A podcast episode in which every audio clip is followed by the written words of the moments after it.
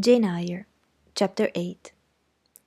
Ere the elf hour ended, 5 o'clock struck. School was dismissed, and all were gone into the refectory to tea. I now ventured to descend. It was deep dusk. I retired into a corner, and sat down on the floor. The spell by which I had been so far supported began to dissolve. Reaction took place, and soon, so overwhelming was the grief that seized me, I sank prostrate with my face to the ground. Now I wept. Helen Burns was not there. Nothing sustained me. Left to myself, I abandoned myself, and my tears watered the boards. I had meant to be so good, and to do so much at Lowood, to make so many friends, to earn respect and win affection. Already I had made visible progress. That very morning I had reached the head of my class. Miss Miller had praised me warmly. Miss Temple had smiled approbation.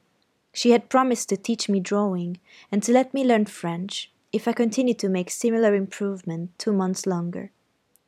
And then I was well received by my fellow pupils, treated as an equal by those of my own age, and not molested by any.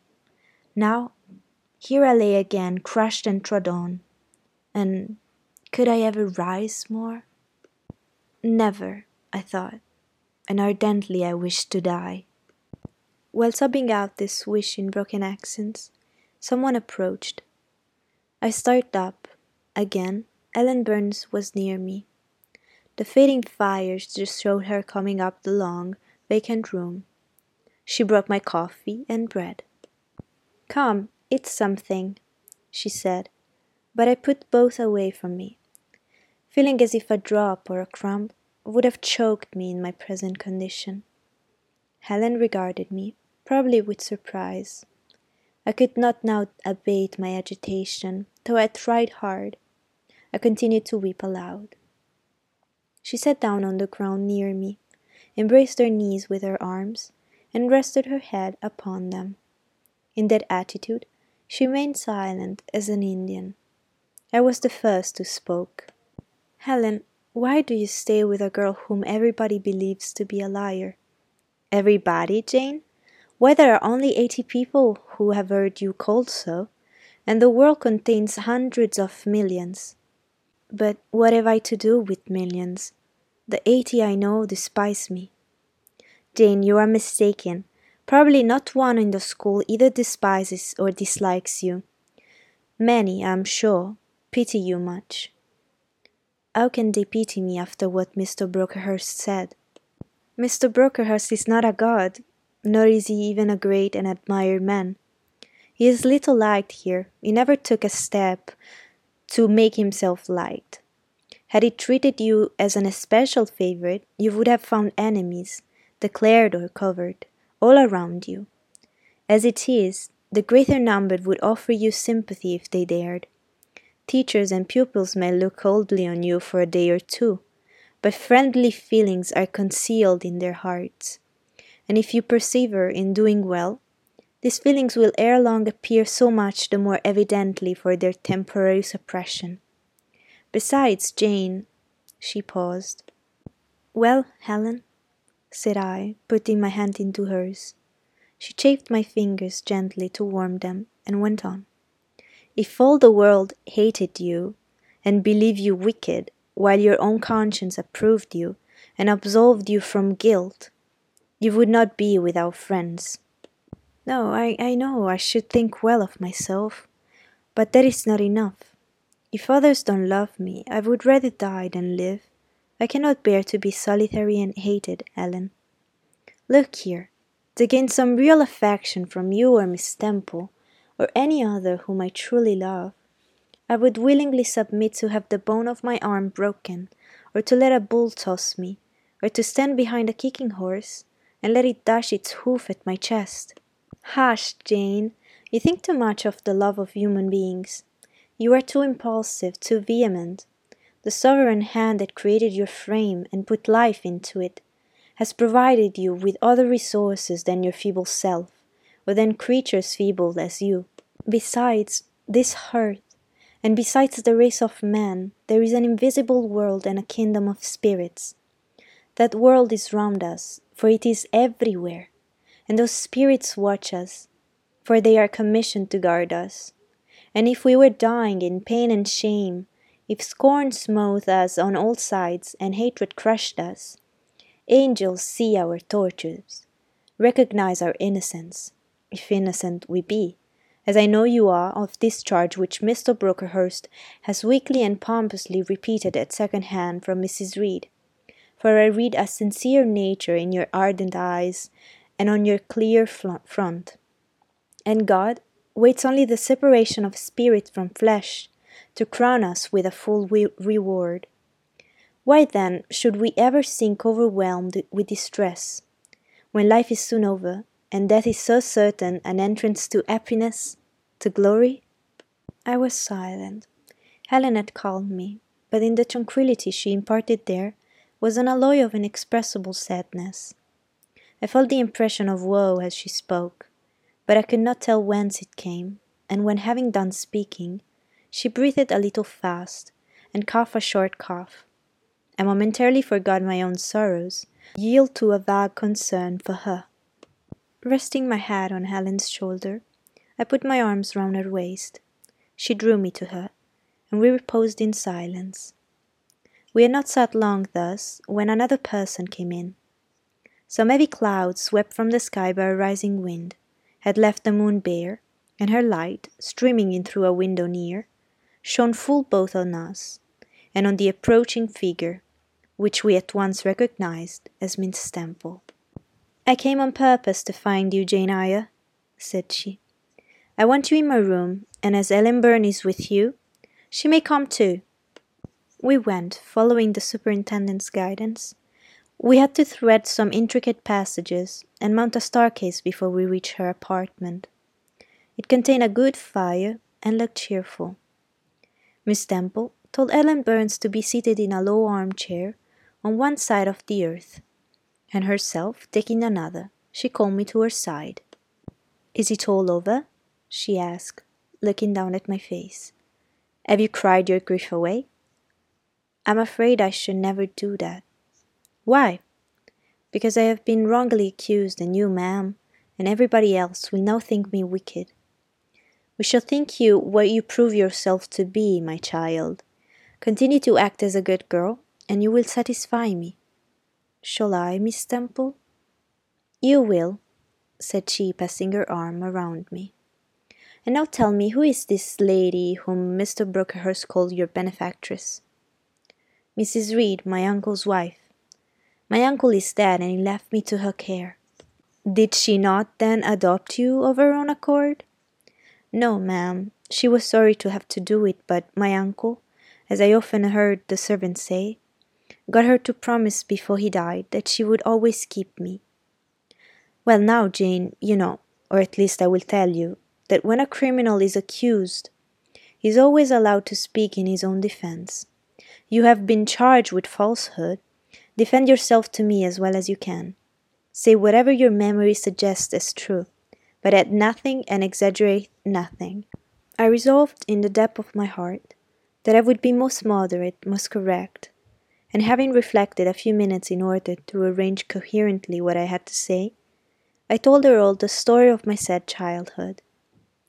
Exhausted by emotion, my language was more subdued than it generally was when it developed the sad theme, and mindful of Helen's warnings against the indulgence of resentment, I infused into the narrative far less gall and wormwood than ordinarily.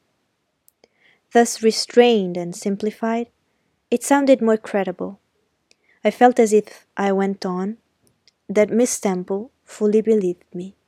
In the course of the tale, I had mentioned Mr. Lloyd as having come to see me after the fit, for I never forgot the, to me, frightful episode of the Red Room, in detailing which my excitement was sure, in some degree, to break bounds, for nothing could soften in my recollection the spasm of agony which clutched my heart when Mrs. Reed spurned my wild supplication for pardon and locked me a second time in the dark and haunted chamber. I had finished. Miss Temple regarded me a few minutes in silence, She then said, "I know something of Mr. Lloyd. I should write to him. If his reply agrees with your statement, you shall be publicly cleared from every imputation. To me, Jane, you are clear now." She kissed me, and still keeping me at her side, where I was well contented to stand, for I derived a child's pleasure from the contemplation of her face, her dress, her one or two ornaments, her white forehead, her clustered and shining curls, and beaming dark eyes. She proceeded to address Helen Burns. "How are you to-night, Helen? Have you coughed much to-day?" "Not quite so much, I think, ma'am." "And the pain in your chest?" "It is a little better." Miss Temple got up, took her hand and examined her pulse. Then she returned to her own seat. As she resumed it, I heard her sigh low. She was pensive a few minutes. Then, rousing herself, she said cheerfully, "But you are my visitor to-night. I must treat you as such." She rang a bell. "Barbara," she said to the servants who answered it, "I have not yet had tea. Bring the tray, and place cups for these two young ladies." And the tray was soon brought. How pretty to my eyes did the china and bright teapot look, placed on the little round table near the fire. How fragrant was the steam of the beverage, and the scent of the toast, of which, however, I to my dismay, for I was beginning to be hungry, discerned only a very small portion. Miss Temple discerned it too. "Barbara," said she, "can you not bring a little more bread and butter? There is not enough for three." Barbara went out. She returned soon. "Madam, Mrs. Harden says she has sent up the usual quantity." Mrs. Harden, be it observed, was the housekeeper, a woman after Mr. Brocklehurst's own heart, made up of equal parts of whalebone and iron. "Oh, very well," returned Miss Temple. "We must make it do, Barbara, I suppose." And as the girl withdrew, she added, smiling, "Fortunately, I have it in my power to supply deficiencies for this once." Having invited Helen and me to approach the table, and placed before each of us a cup of tea with one delicious but thin morsel of toast, she got up, unlocked a drawer, and taking from it a parcel wrapped in paper, disclosed presently to her eyes a good-sized seed cake. "I meant to give each of you some of this to take with you," said she, "but as there is so little toast, you must have it now." And she proceeded to cut slices with a generous hand. We feasted at evening as on nectar and ambrosia, and not the least delight of the entertainment was the smile of gratification with which our hostess regarded us, as we satisfied our famished appetites on the delicate fare she liberally supplied. Tea over and the tray removed, she again summoned us to the fire. We sat one on each side of her, and now a conversation followed between her and Helen, which it was indeed a privilege to be admitted to hear. Miss Temple had always something of serenity in her hair, of state in her mien, of refined propriety in her language, which precluded deviation into the hardened, the excited, the eager, something which chastened the pleasure of those who looked on her and listened to her, by a controlling sense of awe, and such was my feeling now. But as to Helen Burns, I was struck with wonder. The refreshing meal, the brilliant fire, the present and kindness of her beloved instructress, or perhaps, more than all of this, something in her own unique mind, had roused her powers within her. They woke, they kindled. First, they glowed in the bright tint of her cheeks, which till this hour I had never seen but pale and bloodless. Then they shone into the liquid lustre of her eyes, which had suddenly acquired a beauty more singular than that of Miss Temple's, a beauty neither of fine colour, nor long eyelash, nor penciled brow, but of meaning, of movement, of radiance. Then her soul sat on her lips, and language flowed, from what source I cannot tell. As a girl of 14, a heart large enough, vigorous enough, to hold the swelling spring of pure, full, fervid eloquence? Such was the characteristic of Helen's discourse on that, to me, memorable evening. Her spirit seemed hastening to live within a very brief span, as much as many live during a protracted existence. They conversed of things I have never heard of nations and time past, of countries far away, of secrets of nature they discovered or guessed at. They spoke of books, how many they had read, what stores of knowledge they possessed. Then they seemed so familiar with French names and French authors. But my amazement reached its climax when Miss Temple asked Helen if she sometimes snatched at a moment to recall the Latin her father had taught her, and taking a book from a shelf, bade her read and construe a page of Virgil. And Helen obeyed, my organ of veneration expanding at every sounding line. She had scarcely finished ere the bell announced bedtime. No delay could be admitted. Miss Temple embraced us both, saying, as she drew us to her heart, "God bless you, my children." Helen, she held a little longer than me. She let her go more reluctantly.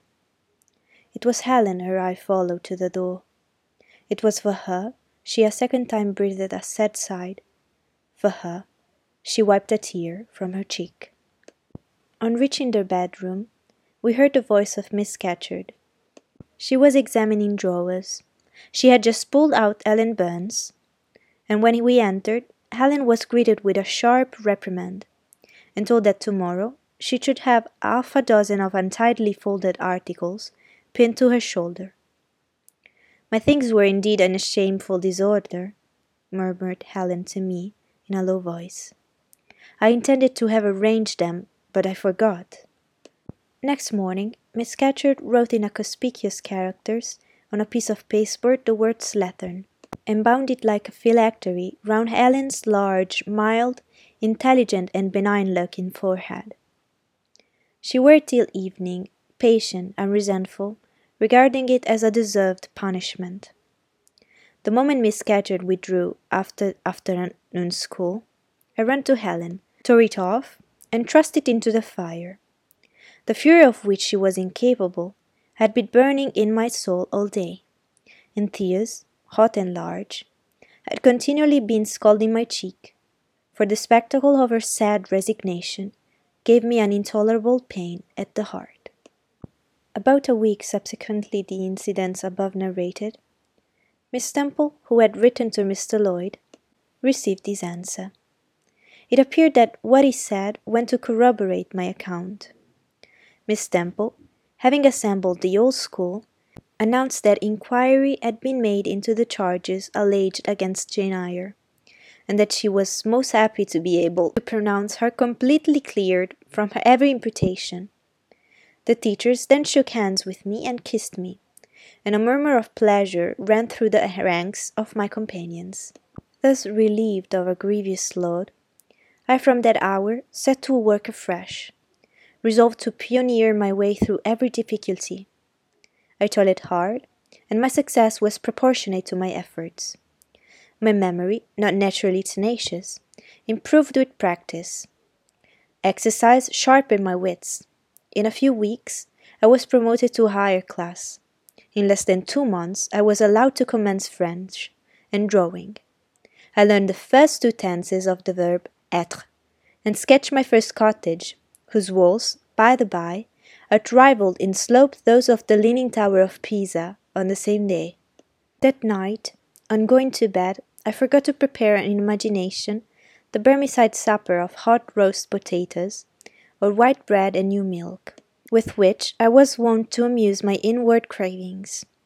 I feasted instead on the spectacle of ideal drawings, which I saw in the dark, all the work of my own hands, freely penciled houses and trees, picturesque rocks and ruins, coop-like groups of cattle, sweet paintings of butterflies hovering over unblown roses, of birds picking up ripe cherries, of wren's nests enclosing pearl-like eggs, wreathed about with young ivy sprays.